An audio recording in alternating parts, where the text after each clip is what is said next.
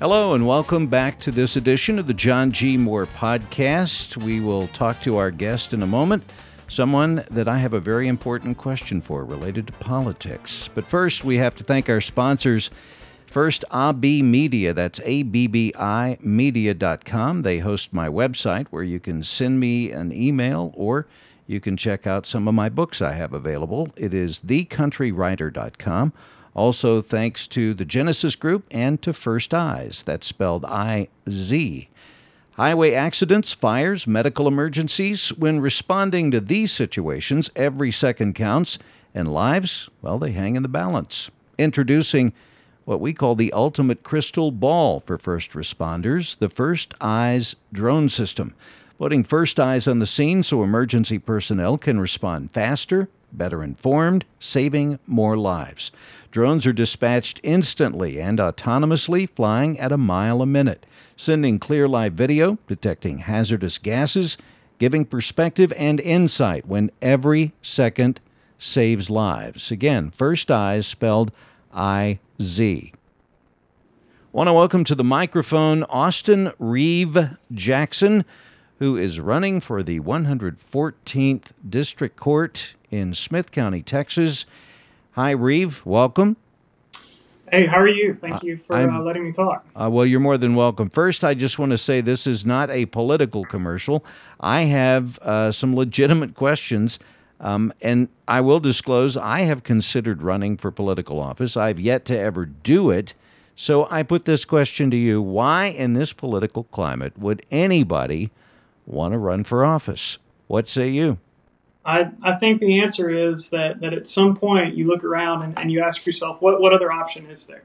Um, you know, there's a limit to what you can change from the outside. And sometimes if you want that ship to head in a different direction, you've got to be behind the wheel. And so uh, when, when good people uh, see problems, I think they have an obligation to, to step up and get involved, regardless of, of what the negative consequences may be. Um, anything in life worth doing is, is going to have some hurdles and some heartaches, and and you push through those uh, because of, of a bigger reason, something larger than yourself. All right, full disclosure: I worked with your mother uh, at one of the major health systems back in the late '90s and all through the 2000s. So I know your mom. Uh, never worked with your father, but I do know your father, and I've known you since you were a tot, since you were a young guy, and I've watched you grow up, and you've accomplished a lot. Um, let's talk about your background and why you think you're qualified for this job.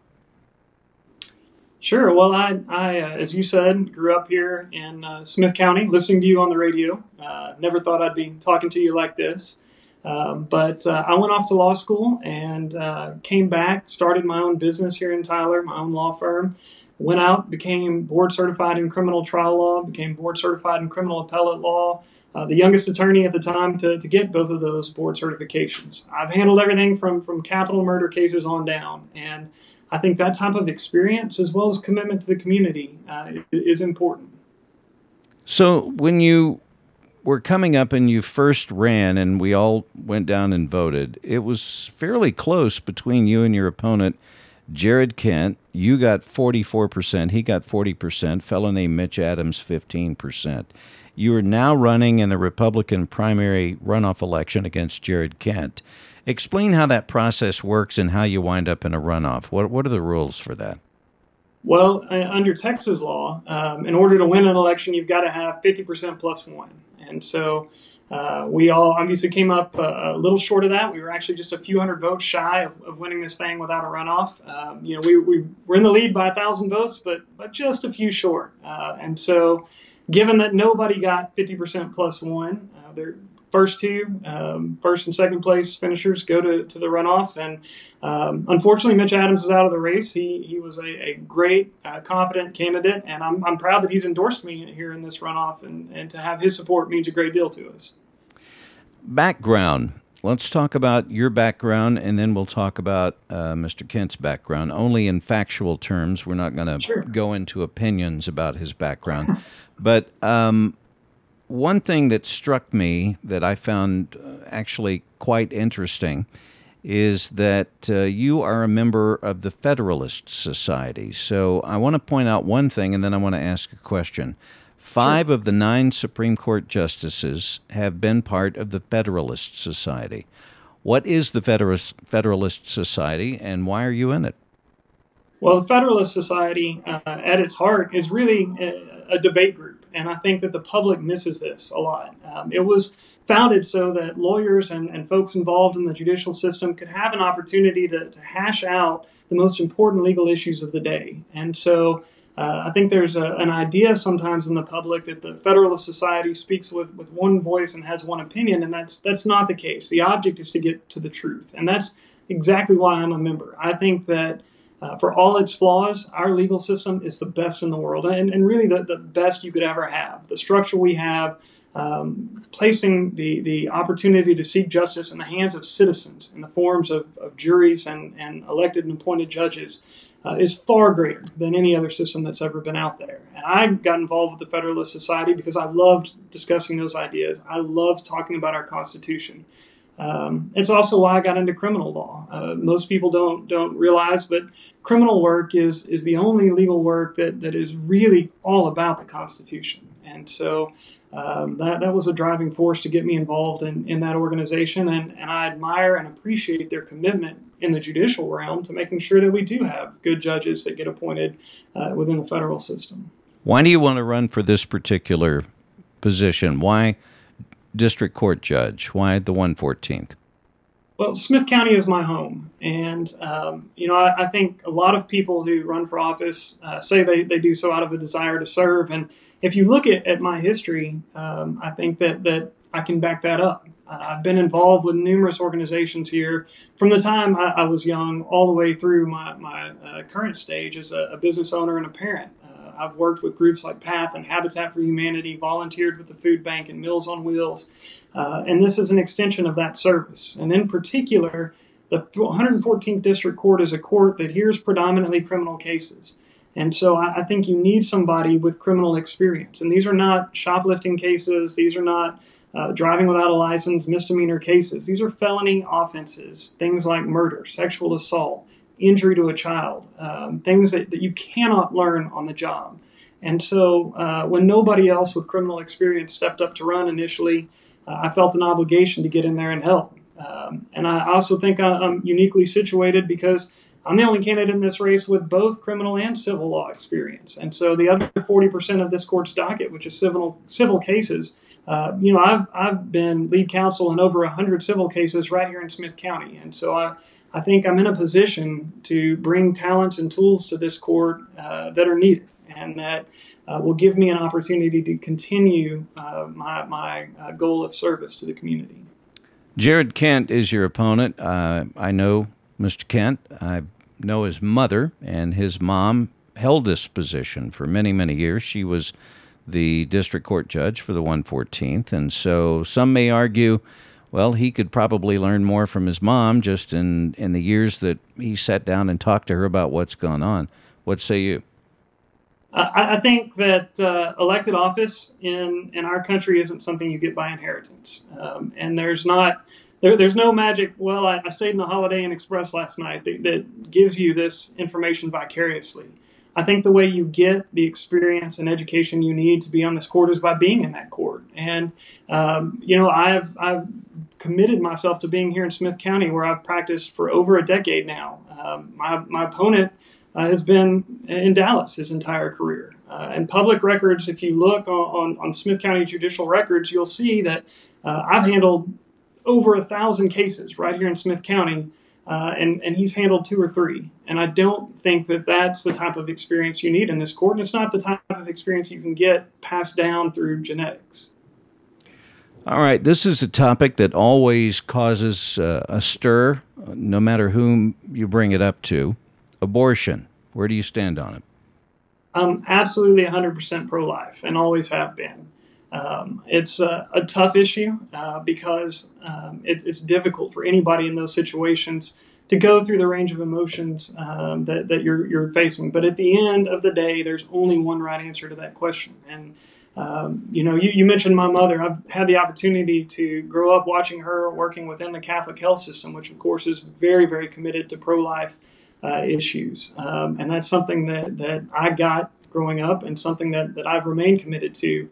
Uh, you know, I, I, was one of the, the few people uh, from here in East Texas that traveled down to Austin several years ago uh, when Wendy Davis gave her, her famous pink tennis shoes uh, speech on the, the, floor of the House and was down there supporting uh, pro life legislators and, and pro life groups against the expansion of abortion in Texas. And so this isn't something I've just talked about, it's something that I've, I've worked on and, and given volunteer hours to.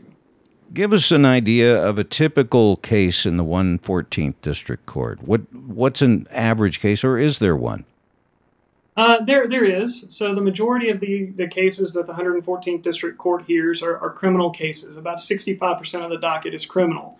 Of that, the majority of criminal cases are going to be state jail felonies. And now most of your state jail felonies are, are drug offenses, things like possession of cocaine, possession of small amounts of methamphetamine. Um, that's the majority of, of the type of cases that court sees. Why is that important? Because we know for a fact that those are the people uh, that we can save. That's the crime we can cut if you have the experience to identify who can be rehabilitated and who's not serious about taking a second chance. There are unfortunately people that need to be locked up for life, and that's the way it goes. But there's also a group within the community that we can save, and that there are programs other counties, other conservative counties, have adopted that do things like reduce the crime rate, that get people off of drugs, that get them rehabilitated, get them employed, and you walk away from a, case where somebody who came to see you on, on their absolute worst day is leaving a better parent, a better citizen, and a productive member of the community. And that's that's a win for everybody. All right. So this one is this question is on behalf of the libertarians who may be watching or listening this to this. You um, we talked about you being a member of the Federalist Society. It's not just conservatives, a lot of libertarians are in the Federalist Society. Uh, first of all, tell us what your definition is of a libertarian, and then I want you mentioned drugs, so we'll go down that path. A lot of people, especially libertarians, would argue that drugs have won the war on drugs. So, talk about libertarians and and kind of your stance on the the whole drug issue since you brought it up. So when I think of, of a libertarian, I, I think of uh, limited government, obviously, um, and I think of people that, that have that as sort of their, their primary motivating factor. Um, and I can certainly respect that. Anybody that has worked in the court system as long as I have against the government uh, certainly understands the, the risks inherent in the government having too much power and too much authority. And so I, I have some libertarian sympathies in that regard. Uh, as far as drugs, though, go, I, I think that's a separate issue because drugs are never an individual choice. When you make the decision to use some of these narcotic substances, um, you are a, making a decision to affect your children, your family, and the lives of those around you. And you don't have to look very far to see that being played out in our community right now. Um, you could argue all day that, that our drug policy needs to be changed, and you, you could make some good points on, on that uh, issue. But ultimately, uh, when it comes down to legalization, I'm opposed to it because I've just seen it affect, seen drugs affect too many families um, and and too many people to, to get behind it. I don't think there's any such thing as, as a safe drug. Um, but I, I do think there are areas where we can address better address the way we do drug enforcement, and that's where we talk about things like rehabilitation for misdemeanor drug offenders, people, uh, college students that uh, you know get caught with marijuana their life shouldn't be over. Uh, there should be consequences, but we've got to provide a pathway to productivity for these people. Uh, because if you tell them that at age 18 you make one bad decision and your life is over, uh, you're not giving them the motivation to go out and be the type of citizen we want them to be ultimately. Who all have you provided advice to as an attorney? And I know you have a attorney client privilege, but I'm sure there are some people who have reached out to you because of your certifications um, talk about why. I mean, if people are going to hire you, that's maybe an indication of why the public should hire you. Who have you worked for, and what did you do for them? So, uh, my favorite client and my most common client is just your average citizen. Um, and a whole lot of people come to me, as I alluded to earlier, on, on the worst day of their life. Um, and I always like to tell the people people this story when they ask about representing criminal defendants. And I tell them about an older gentleman and his wife who came to see me uh, and he'd been arrested for DWI. and it was the first time he'd been been caught, but he'd had an alcohol problem for quite some time. He was in his late 40s, uh, but he looked like he was in his late 60s. Uh, he had lived a, a, very hard life because of alcohol. Well, we got him into a, a rehabilitation program. It was a two year program where he was committed uh, to it. I was committed to participating uh, in it with him. And at the end of that two year program, not only did he move on from his criminal case, but he had completed hundreds of hours worth of Alcoholics Anonymous meetings and alcohol counseling. And that was almost 11 years ago. And to this day, on the anniversary of his graduation from rehab, I get a letter from him thanking me for helping him out. And that is that is the kind of case I love, and that's the kind of client I love, where uh, I don't want repeat business. You know, I've, I've taken somebody and, and, and, been a light for them in a dark moment. Um, at the same time, I've also uh, had the opportunity to represent another group that I'm very, very fond of representing, and that's our veterans. Um, my dad and my grandfather, who were both Air Force veterans, uh, along with another Army veteran attorney here in Tyler, um, I, this group of us started the Smith County chapter of Texas Lawyers for Texas Veterans, and I'm very, very proud of that because that's an organization that provides free legal services uh, to veterans in and around Smith County. And I have given hundreds of hours of representation to our veterans uh, through that program and then through uh, another uh, Veterans Court program uh, that I think we need here in Smith County that, that other areas in the state have, where I've had the pleasure of representing veterans returning from combat who are suffering from uh, PTSD and other issues, and we're getting them the counseling they need and getting them back on the right path. And to be able to do that for folks who have given so much for me and for our community, um, again, I, I, I love working with them, and I'm so proud to have done so. Our guest on the John G. Moore podcast is Austin Reeve Jackson. He is a Republican candidate for district judge for the 114th District Court. Um, without just coming right out and asking you how much money you make every year, what does this position pay? So um, this position, in, in all honesty, would be a pay cut for me, but I think that's appropriate. Um, I, I, don't think anybody should be getting rich, rich off the taxpayer. Um, this job, the salary for a district judge is set by the legislature at $140,000 a year, roughly. Um, our county is one of several counties that actually supplements that pay with an additional $10,000 payment. And one of the things that I've I've told voters from the beginning is that I don't think that's right. Um, I think the base minimum pay is more than sufficient, and so I've committed to day one cutting my own salary by ten thousand dollars and I will never take more than the minimum salary set by the legislature. I think it's fair. I think it's more than adequate, particularly here in Smith County with our wonderful cost of living. Um, and it's it's not something that, that you should do to, to get rich, and it's not something you should do forever. And so I've made that com- commitment as far as salary goes. So back to my original question: Why would anyone want to run for public office? You're, I mean Two reasons. The political climate is the most divided. I'm an older guy, right? I have watched the political climate in this country disintegrate into ashes, into rubble. And so to want to walk into that, number one, I think is crazy, just being honest with you, especially when you're in a position where you're deciding whether people go to prison or not. Number two, you're taking a pay cut. So again, I pose the question why, other than you feel called, why would you want to do this? Well, you, gave me two reasons not to do it, and I'm going to give you two reasons that I, I, felt I had to do it. And, and those reasons are Mary Ellen and Allison, uh, my five year old daughter and my three year old daughter. You're exactly right. This country isn't what, what it has been in the past, and our judicial system isn't what it has been in the past. And the only way to ensure that our children, my children, have a better future is to get in there and work to change it. And I would much rather suffer the slings and arrows right now than leave it for my children to take that on their shoulders. If I can make a difference today for them, I couldn't live with myself sitting at home on the couch complaining. Um, and so I, you, you raise some valid points, and there are certainly a long list of reasons not not to get involved. And, and in all honesty, I'd be lying if I told you that there hadn't been moments throughout this campaign where I thought, man, I can't do it anymore. I'm done. I'm not gonna gonna put my family through this. I'm not gonna put myself through this. But at the end of the day, when I go home and I see those two little girls, I know there is no other choice. Um, it's it's a fight that has to be fought, and I can either man up and fight it for them, or I can leave it for them to fight. And only one of those is a, is a viable option. So you're running against Jared Kent. Mitch Adams is no longer in the race. It again, it was pretty close. You had 44%, Mr. Kent had 40%, and Mitch Adams had 15%. No way to know, or maybe there is a way to know. Maybe you've done some some polling and you already know the 15% that Mitch had, what direction that's going to go. Um, what are your predictions on the on the primary runoff?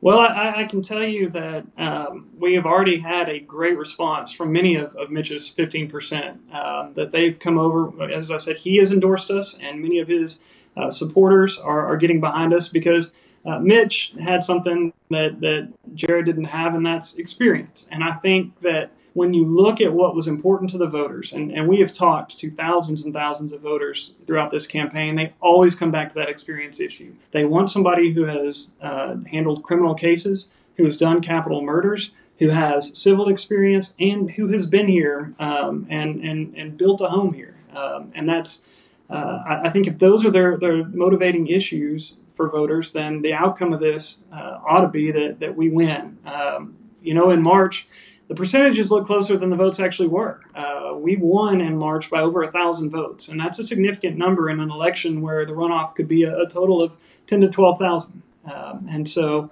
we like our position. We uh, have been overwhelmed with the support we got going into the primary, and that we have gained since that time period.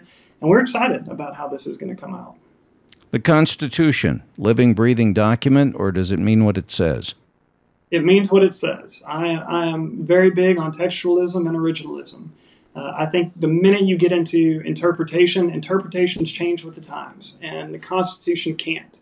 Uh, not simply because it's written down and, and, and recorded, but because of what it actually codifies. And those are, as Thomas Jefferson said, the rights given to us by the laws of nature and of nature's God.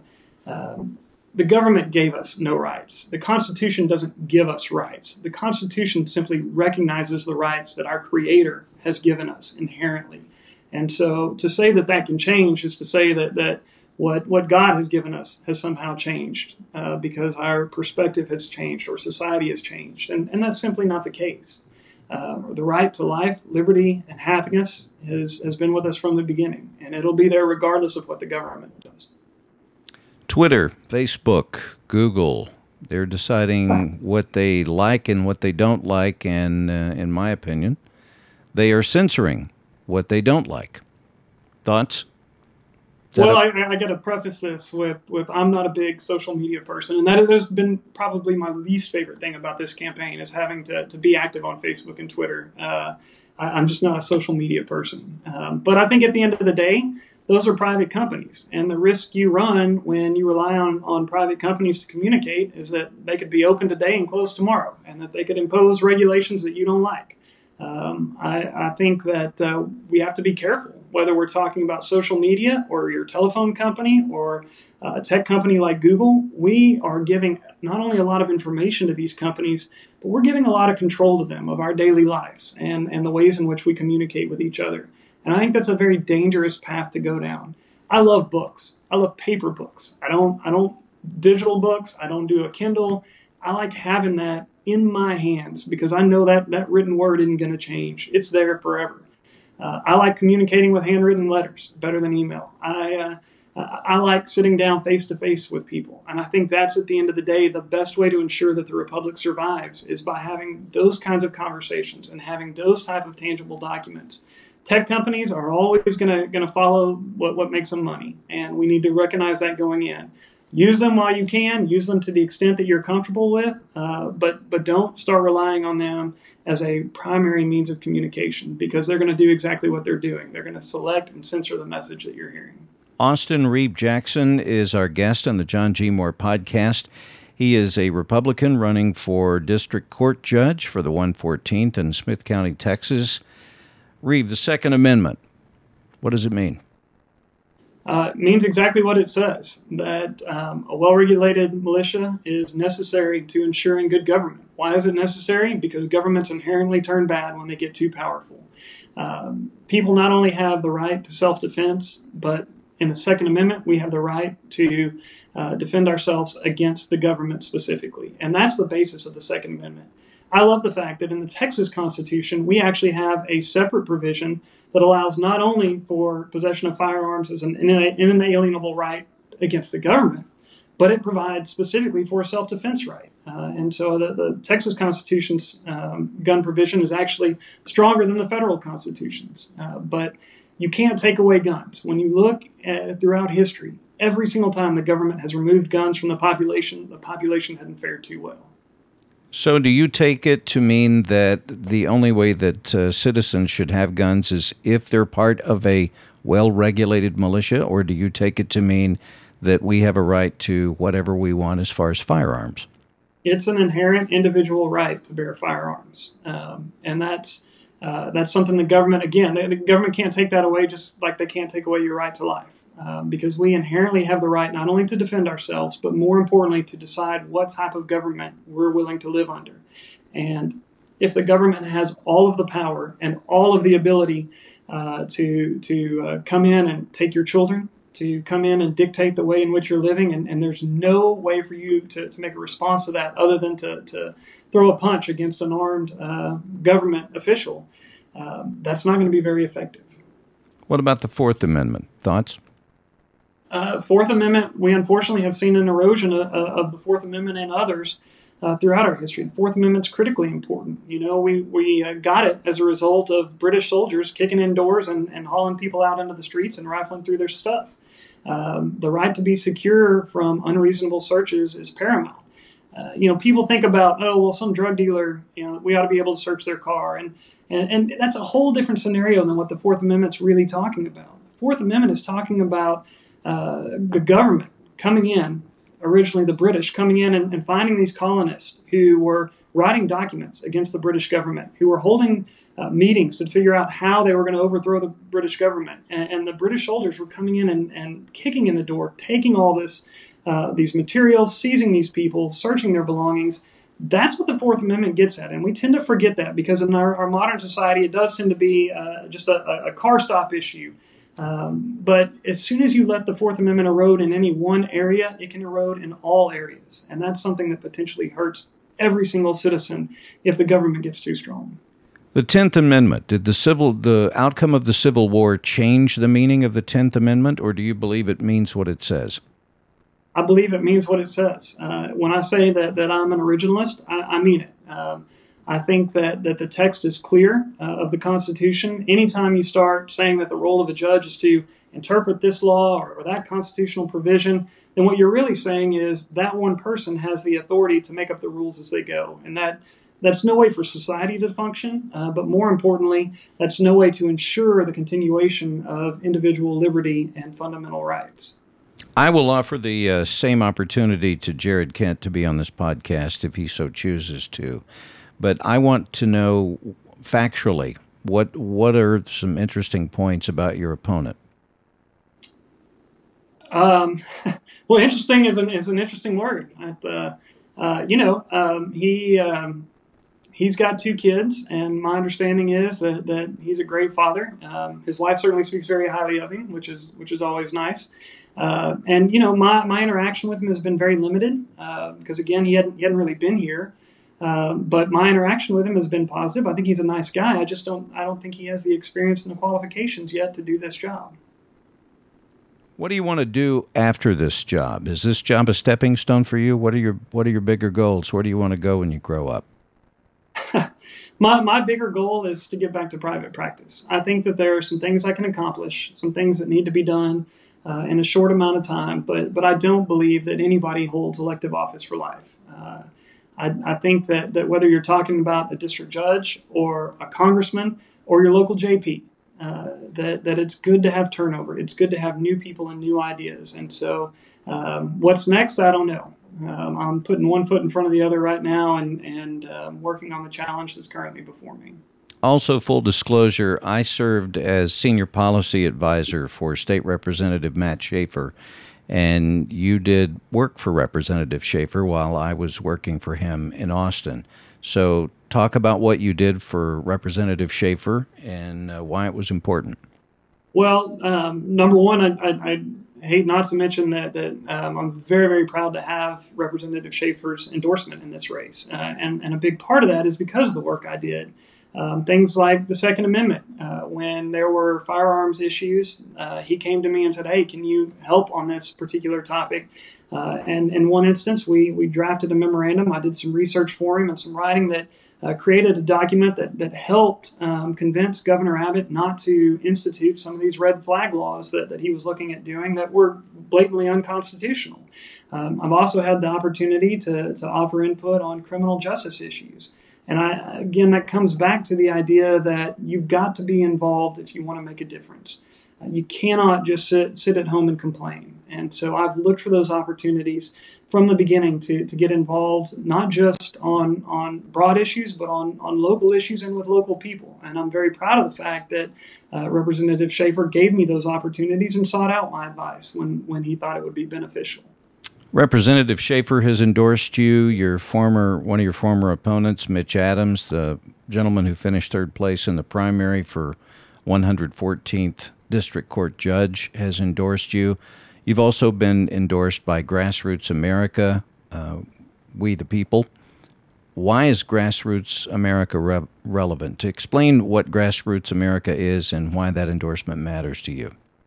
So it, it matters because that is a grassroots organization that is committed to preserving constitutional principles and individual liberty. And so um, to have them stand up and say that, that this is the type of judge we need, this is the type of judge who will ensure that our rights are protected, who will follow the Constitution, who will not legislate from the bench. Uh, to have that seal of approval means means the world to me.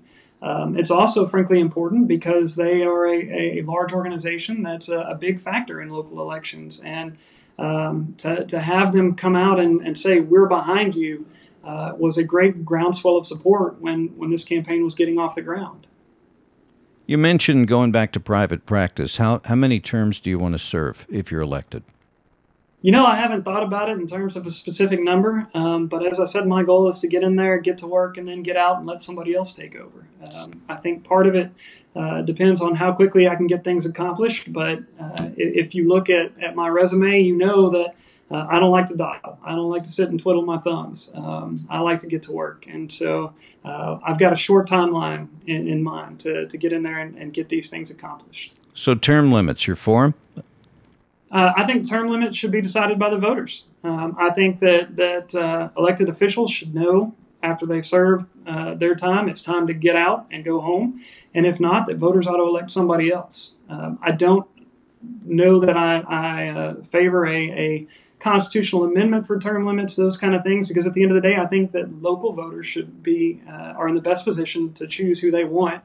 Um, but elected officials have to have the humility to say, hey, even if you want to send me back, it's time for me to go. I mean, I, I, I think that the most admirable and, and uh, underrated act ever uh, engaged in by any politician in the history of the world is probably George Washington stepping down after that second term. I mean, you got to keep in mind the entire country at that time was begging him to stay.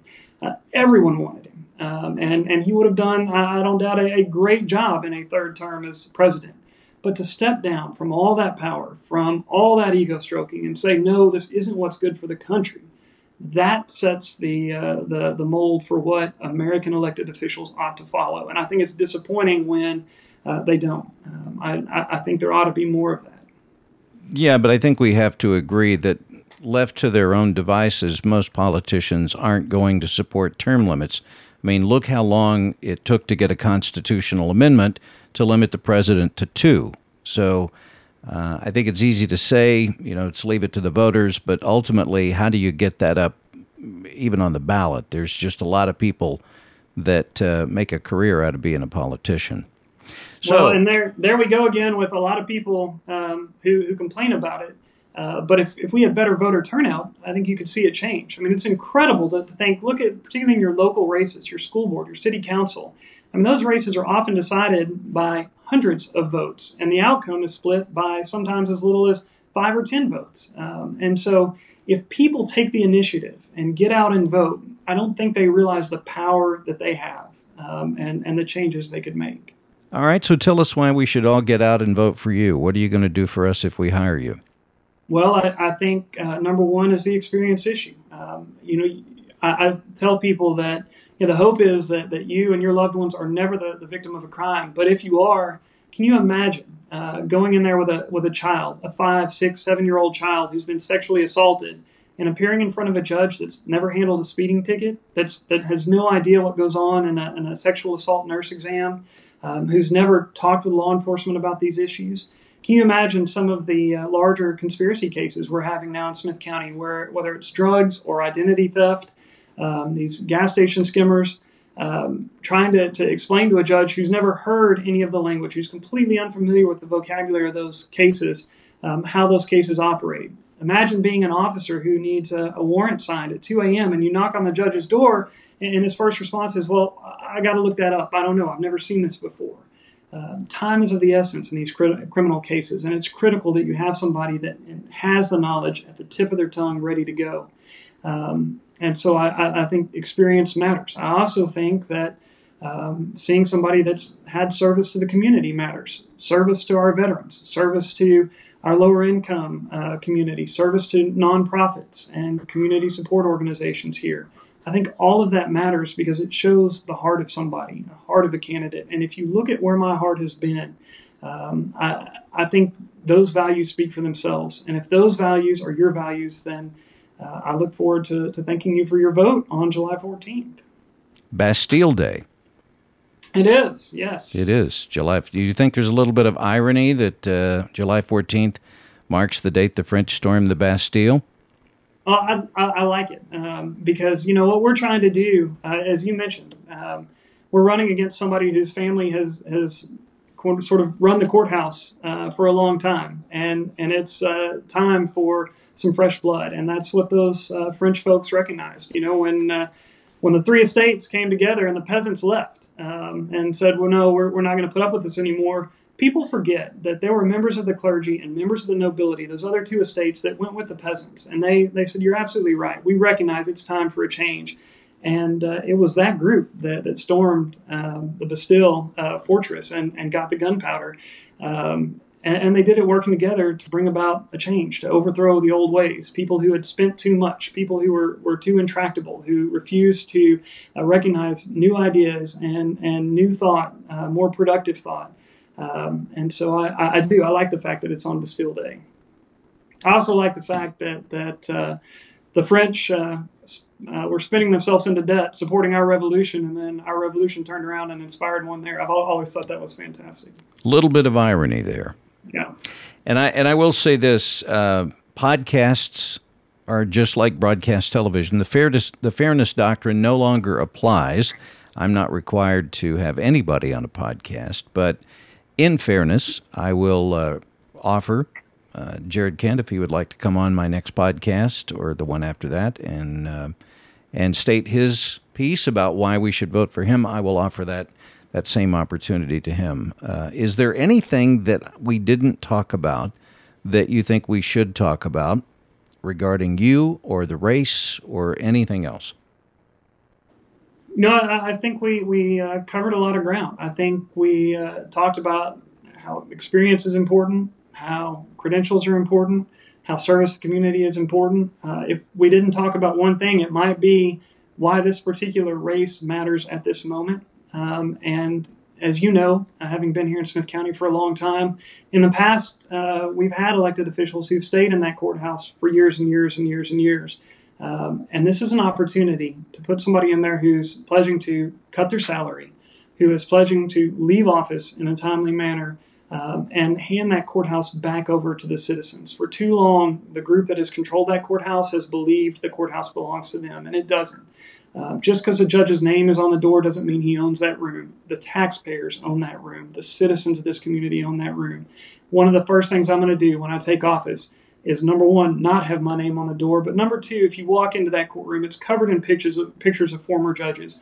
Those pictures are coming down, and my picture's never going to hang on that wall because again, that building belongs to the people, and I'm going to give it back to the people.